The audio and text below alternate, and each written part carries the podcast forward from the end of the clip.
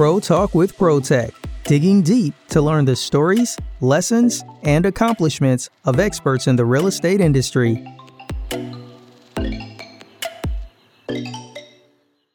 Thank you for joining us for another episode of Pro Talk with ProTech.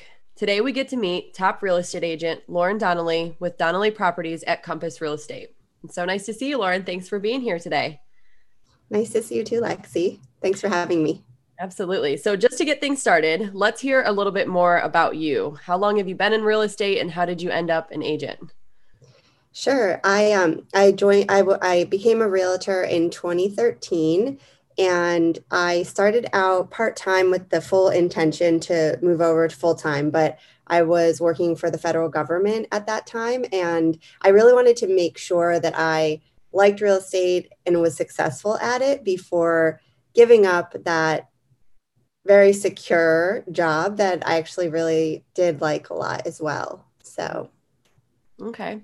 So you've been you got into it in 2013. What started your like what sparked your interest in real estate? Like was there someone else that you knew that or had you already always kind of had like an idea of going into real estate or why did you decide to join?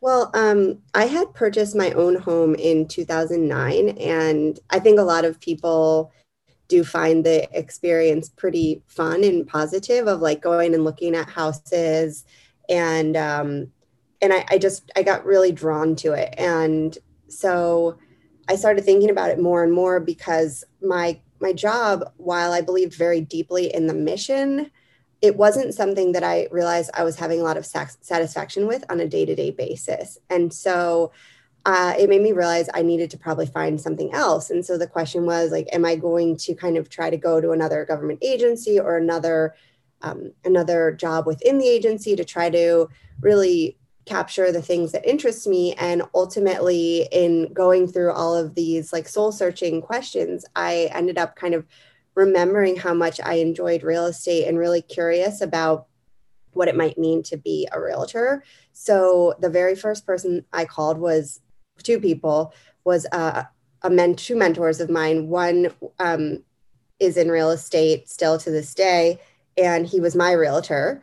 And the second person I called was somebody who works for um, the commercial side.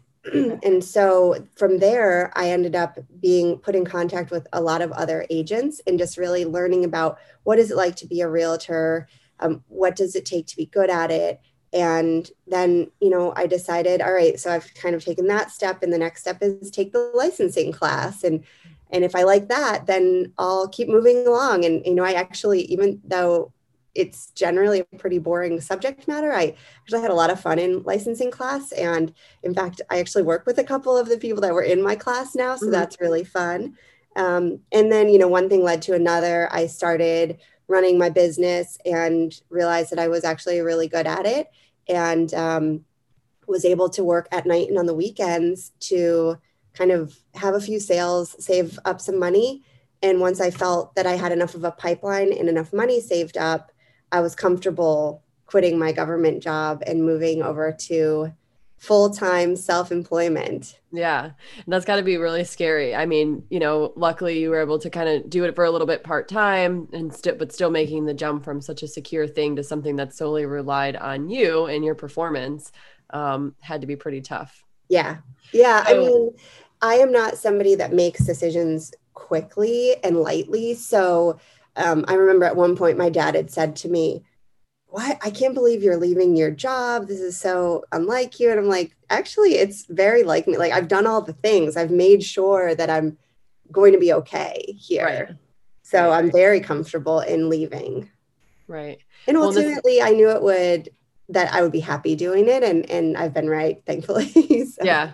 Yeah absolutely. And this is a really good area to um, be in real estate. Have you always lived in the dc metro area? Are you originally from here no, I'm from Pennsylvania and I moved here after college and I've been here ever since. So I started out in Arlington and then when I bought in 09, it was in DC and I've been in DC ever since. So, okay, awesome. So that kind of leads me into my next question, which are um, what neighborhoods do you find yourself most frequently in? Is there any specific area that you are more commonly working in?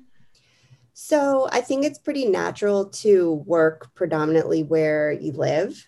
Mm-hmm. Um, but my business is at this point nearly 100% referral and sphere based.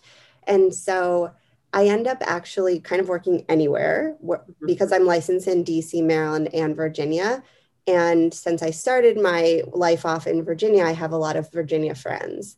And then I think um, people that are kind of in DC often end up going to Maryland because a lot of parts of Maryland are quite a bit more affordable than the near in parts of, of Virginia. And so um, I do a fair amount of work in Maryland too. So I basically go where my, my clients go, and, and that's the way I like it. Yeah, absolutely. I think that's pretty common in this area since it is kind of, we're all, you know, the Tri City area. It's yeah. easy to travel, you know, back and forth. Yeah. Um, and I mean, ultimately, you need to do the market research in any market segment you're in, even if it's my own neighborhood. If I were to write an offer or list a property next door to me, I would still do all of the research, just as though, uh, you know, I might be able to kind of spout something off in my mind, like, oh, I think it's worth this much, a lot easier, but I would still go back and do the research to make sure that I wasn't wrong. Yeah, absolutely. Double check yourself, especially yeah. since things can change so drastically. Exactly. good point. Um, for just like a little bit of a fun question, what's the craziest thing that you've ever seen uh, in a house, even personally or while you're showing houses or listing houses? Yeah. So um, I, I can't say I've seen it all because my friend had a real estate bingo on her Facebook once and it had, you know, 16 or 25 things that you know you've seen in a house or that you've had happen to me and she she had almost all of them happen and i haven't yet um she's been in it for like 30 years. Um, but I have seen a lot of things. And I mean, I've seen a Chucky doll. Um, I've seen, I think the, the, the craziest and, and a bit sad is to see when people basically have left what looks like their their life behind mm. and just kind of moved on. That's always a little bit sad or disturbing because it, you just wonder like what happened in that situation? Why why would they leave a journal or their teddy bear or whatever have you? Yeah yeah that's really interesting. So do you find that when um, when you run into these different situations um, and you kind of are seeing different uh, unique or crazy things in houses like do typically that deter people from buying the house or a lot of times do people still kind of go forward with it? Yeah yeah no i think people can usually look past that if it's what they want. So in the case of a home where people have kind of just it seems like they've left behind their belongings. Those tend to be homes in, in pretty bad shape. And so uh, what i've found is a lot of at least my clients because i'm not really working so much with developers as much as i'm working with people that envision living there it's hard to kind of get past the amount of work usually required for homes like that. But for something like the chucky doll i mean you just kind of have to laugh it off and move on if it's really if the house checks all the boxes right? Right. Yeah absolutely um, so to get a little bit more into the process, if I'm buying a home, uh, what would you say the most important thing that I need to know would be? So I think the most important thing that you should you need to know when buying a home is that you need to have somebody on your side, right? It's a complicated process and there's a lot of intricacies. So if you don't have somebody that you trust and that is going that you feel very confident will be guiding you through and giving you the right information at the right time and really being able to make you feel comfortable, then I think that's a problem. So that would to me be the the most important thing is a trusted ally in the process. Yeah, there's a lot of a lot of moving pieces, so it's good mm-hmm. to have someone that knows what those pieces are to make sure you're doing all the right things. Yeah, exactly. Absolutely. Um, on the flip side, if I'm, and I'm sure this kind of goes along with it, but maybe there's something else. Um, if I'm the seller, if I want to, you know, put my house on the market, is there something, you know, what would be the most important thing that I need to prepare for before putting my house on the market? Yeah. So two things there, eh, and they're I think equally important: curb appeal and decluttering. Hmm. If you do nothing else, those are the two things that one should do before selling their home. Now, of course, you can do those things. You can paint, you can stage, you can do all the right things. And if you don't have somebody that knows how to market your home properly, mm-hmm. starting with advice on the things you should do and secondarily it, but yet just as important taking professional imagery of the property it's not going to shine in its best light and you're not going to get as many people coming through the door and less people through the door means less offers or less mm-hmm. likely to sell Yeah, and I think that's a great point, um, especially when you talk about imagery, because especially you know in today's day and age, um, I'm sure that people are you know if the if the pictures don't look good, I'm not even going to waste my time. I don't want to leave my house and have to go into a stranger's house yeah. if the pictures aren't even appealing. So I think that especially right now, um, pictures can go a long way because they can get a really good feel for the house before having to take the next steps to go see it. So that's a really good point. Exactly. It's like the movie preview, right? Yeah, absolutely. Um, so talk to me a little bit about what the current market is like and how would I know when the best time to either buy or sell would be? Mm-hmm the current market is very, very interesting because we're seeing kind of a, dichot- a dichotomy between condos and single families or fee simple homes. So condos have become very sluggish. In some places, the market feels like it's almost dried up overnight. And it's very challenging to predict which markets that's happened ha- would have have happened in or, or what which ones it's happening in Mm-hmm. especially because of the election, because of COVID, because of, I think, a lot of people being out of town, especially my theory is younger folks are most likely the ones who have maybe picked up because they've got a little bit more flexibility and maybe they've gone visited relatives or friends or whomever and they're just they're not in town anymore um, on the other hand there's plenty of people who want more space right now so the more space is the suburbs. We're still seeing a very strong market in fee simple in DC as well. Um, multiple offers, contingency free offers, the gamut of it. it it's pretty crazy. So, um, you know, it, every situation is different, but those are kind of the two dichotomies I'm seeing. In regards to when the best time to buy or sell is, I don't believe in trying to time the market. I can tell you in general in the winter, you're more likely to possibly not have to compete as much on a home or maybe to get a slightly better deal on a home. But if you look at pricing trends across a year, multiple years, unlike in the rental market, you don't generally see a dip in pricing in the wintertime. However, as I said, if you're likely to get a deal, it's most likely to be during, I would say, the period from around now, Thanksgiving on through the new year. Mm-hmm. Yeah. So it's um, really important. Go ahead. Yeah. Sorry to, to finish that thought though, regarding, you know, so what I would say is if you're the best time to buy or to sell is, is when it works for you, right? Um, if I were to say, put myself in, in a situation and I have a home I need to sell right now, if it's going to be vacant and I'm deciding to sit on it vacant, meaning I probably have mortgage. At the minimum, I have tax expenses and, and utilities until the spring market because I think the spring market's going to be better. Well, there's a probably a pretty big cost to holding on to something for for five six months. Um, and conversely, if you if the time is now, if if your situation is that you need a new home now, or you um, find something you really love now, then I think that's the right time. I don't really believe that um, unless you're looking at it straight as an investment, I don't think that timing the market is something that realistically one should be overly concerned with.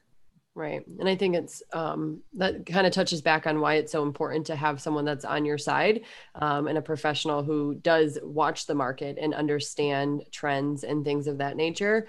Um, and a- another point is, is, you know, your point to that the best time is what works for you. The benefit of this area is that the market generally stays pretty steady, even in the slower months. Um, yeah. So it's kind of nice because you do have a little bit more flexibility to really buy or sell, you know, when it works for you. Yeah, exactly. Because in the slower months, there might be less people out, but there also are less homes for sale. Because if as a seller you can wait until the spring say you're living there and you're just going to kind of trying to decide when you should start your home sale process if you can wait until the spring you're going to wait till the spring right? Right. So only the people that kind of need to be on the market tend to be on in the, the kind of the the beginning of the winter months. Yeah absolutely.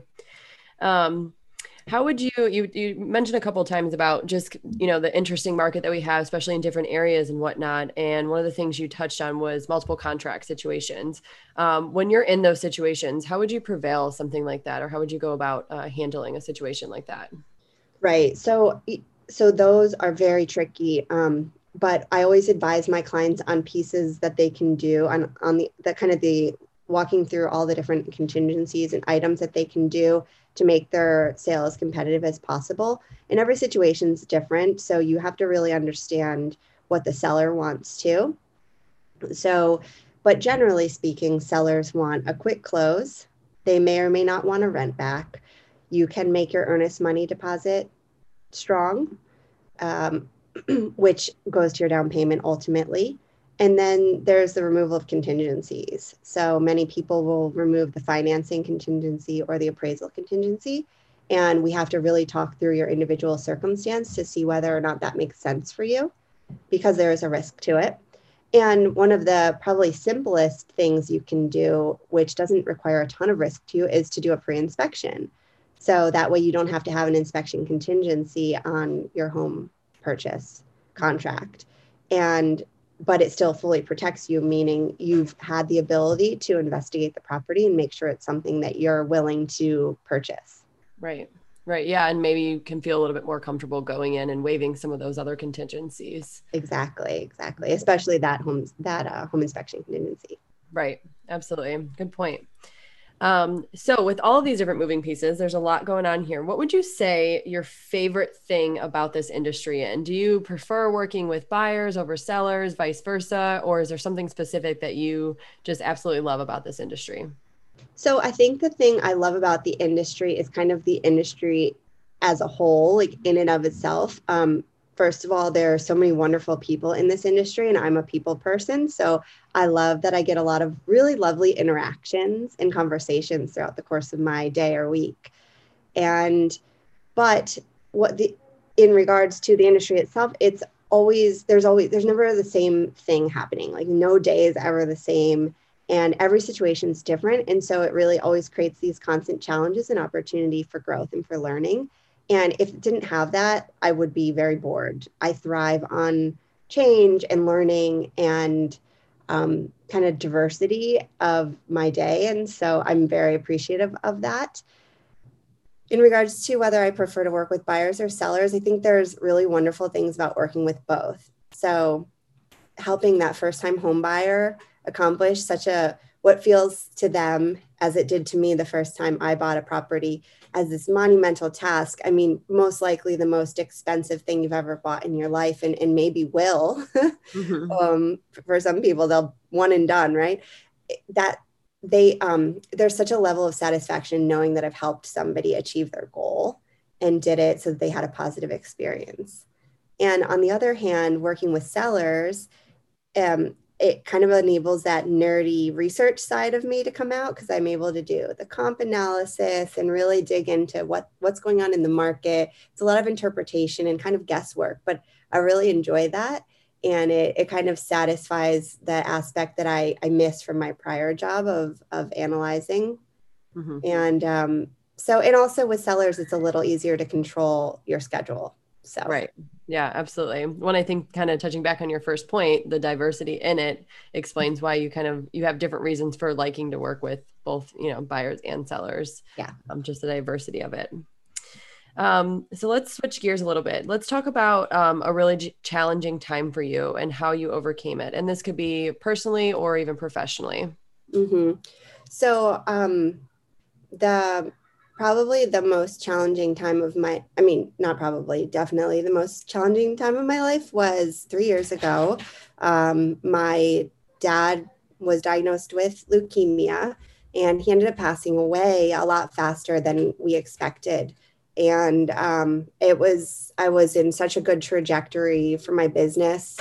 Uh, i had just hired an assistant when he was diagnosed and i you know i was expecting to have some major growth in my business both you know supported by and because of my assistant um, enabling me to free up to do things to build the business right? Um, but I, I got so distracted by um, by his illness and then of course his death that um, it really set me back a lot. And um, so it, it affected me professionally in a very big way as well um, to the point where i had to let my assistant go because i didn't have enough money to pay her Mm-hmm. So um, it was, uh, in terms of overcoming it, um, it was challenging, but I knew that what I needed was just a little bit of time to kind of heal. And um, thankfully, I'm a very positive person and I, I like to stay busy. Um, so I just kind of let myself be in a space where I was busy, but not too busy. Um, and I just sought out things that brought me joy. Mm-hmm. So I did a lot of spending time one on one with friends.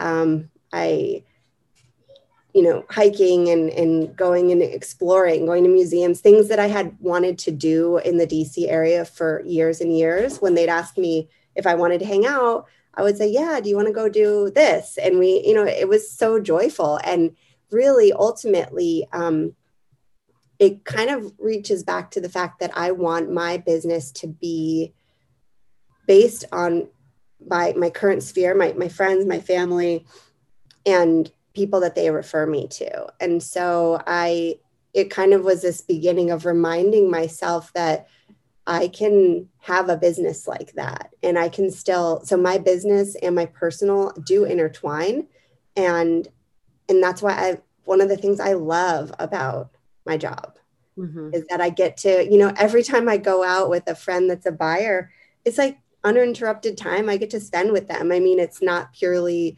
social, right? But it's more, excuse me, it's more than I normally would get to spend with any one person. So it's really fun. A good way to reconnect sometimes with people I haven't talked to in a few years as well.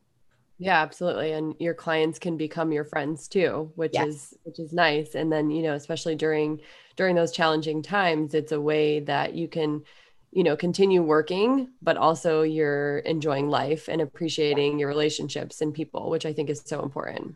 Yeah, I mean, it was insane. I I mean, I you know the human brain is so capable, but I would be sitting there at one moment sobbing my eyes out in the next moment picking up the phone and, and doing business and like who is this De- dr jekyll and mr hyde like it's so weird but it's just the human spirit and is so resilient mm-hmm. um, and and the fact that you're able to compartmentalize when necessary to to do the things you need to do okay maybe i wasn't doing a lot to drum up future business right but i was at least i was able to take care of the business i had to and it, it felt so weird but um, but yeah, so then it was the the drumming up business that I just didn't have it in me for a while, and that's that's why I ended up um, having you know a drop in business. But you know, as I said, my business did start to regain um, momentum, and uh, I'm very happy with it right now. So yeah, absolutely.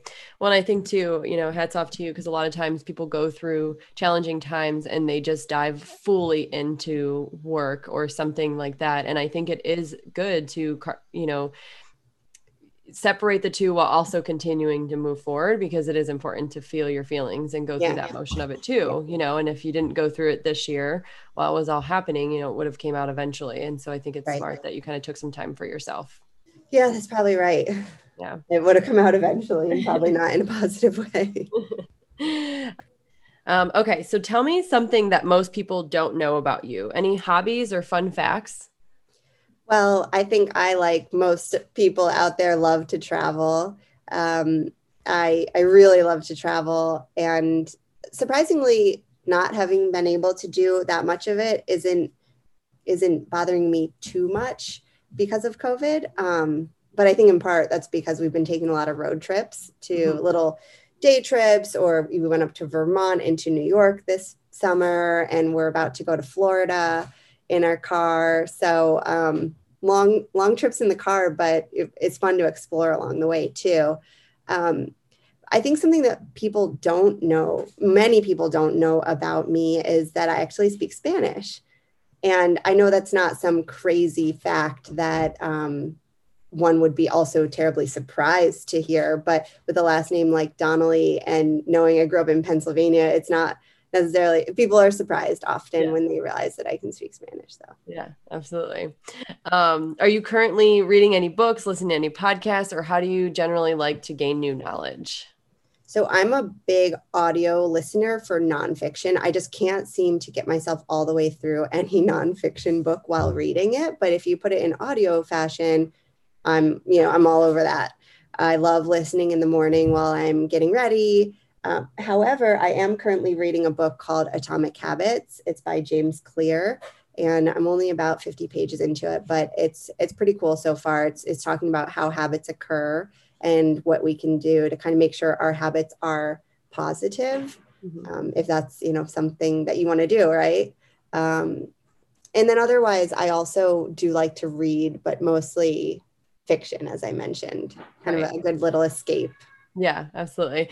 Um, just kind of side note, which I think is so funny. So Atomic Habit, that book, um, literally this morning in my my team's Slack channel, um, someone had recommended that book to someone else. Um, and I was responding back because I kind of thought it was interesting. And now it's coming up again. Um, I just started a book that's called The Power of Habit.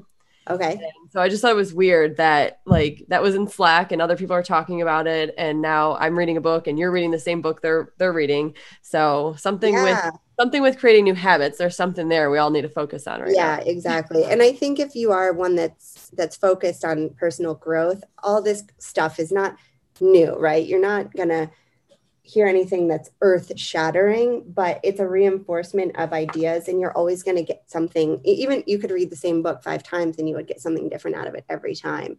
So, so far I'm enjoying it. It was, it was written in or copyrighted 2018. So it's not brand new. So it's interesting that you heard somebody else mention it today. Yeah kind of interesting. I will I'll have to check it out too then. um, okay, is there anything new or fun that you've been wanting to try or get into during these last uh, several months or anything new that you have started doing? So I guess I'll call myself out here and maybe this will get me to be accountable to it. I've always wanted to play the piano. Okay. And in the beginning of the year, I started taking lessons and then I just totally dropped the ball on it. And it wasn't even that I started during COVID. I actually started it like in January. Um, so I think that that's something that I do want to get myself back into, especially in the winter where I envision that things will be a bit more quiet. Um, there won't be as much to do, even as there has been. Not that there's been a ton to do, but um, socially, because we're not really i'm i don't envision doing much indoor interacting with people right. unfortunately. So it, will be a good chance to to buckle down on learning a little bit of piano just just enough to play a few tunes maybe some holiday tunes. Yeah that's awesome. Do you have a piano at your house that you can practice we do, yeah. Okay, awesome. And my daughters are in lessons, so um, okay. they're they're they're vastly surpassing my music knowledge because I did play an instrument, several instruments growing up. So I I generally know how to read music and such, but I'm very rusty. Well, you can practice with them. Then then it can be family bonding as well. exactly, exactly. Um, where do you where do you see yourself in the next five years? So in the next five years, I envision that I will still very much be a realtor. Um, I think that I will be looking probably to see what is kind of next, um, how to maybe transition some of my knowledge into another experience. So, and, and, that's really what I one of the things I love about this industry is there's there's so many aspects of it. For example, um, there's the policy aspect of it. There's the um, being a realtor. There's the growing of a team or being a sales manager. So I don't. I, I envision that I'll still be in sales, but I probably by that point will have gained the courage to hire another assistant and hopefully a buyer agent or two um, to help me make sure that I can grow my business and help more people along the way. Yeah, absolutely. I think that's a good goal. Um, let's say I'm your next prospective client. Why should I call you? Well, you hopefully got my name from a friend or colleague of yours who worked with me. And so you already know that I'm going to make sure you have a great real estate experience. And I would say that's why you should call me because ultimately it's something I care very deeply about. And I've kind of made it my mission to make sure that processes go as smoothly as possible for my clients. It's not to say there will never be an issue, but the way I make sure that things are smooth are by setting expectations. So, mm-hmm. and communicating. So that's why I think you should call me. Absolutely. And tell us how we can best reach you. Phone number, email, you on social media, or what's the best way to reach out to you?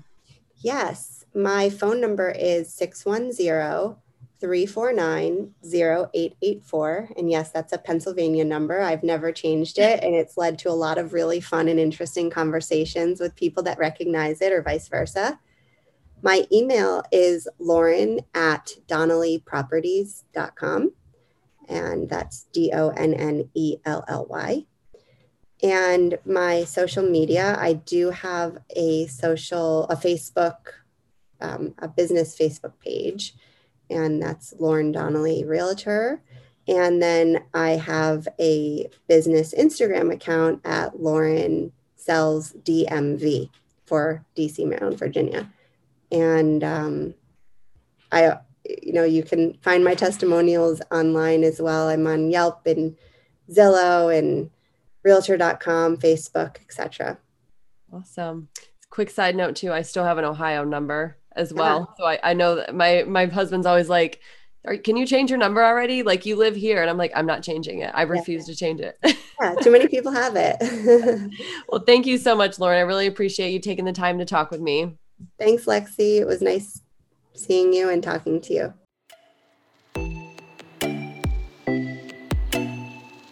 Thanks so much for tuning in to another episode of Pro Talk with ProTech. Be sure to subscribe to this podcast and follow ProTech Inspection Services on Instagram, Facebook, and LinkedIn.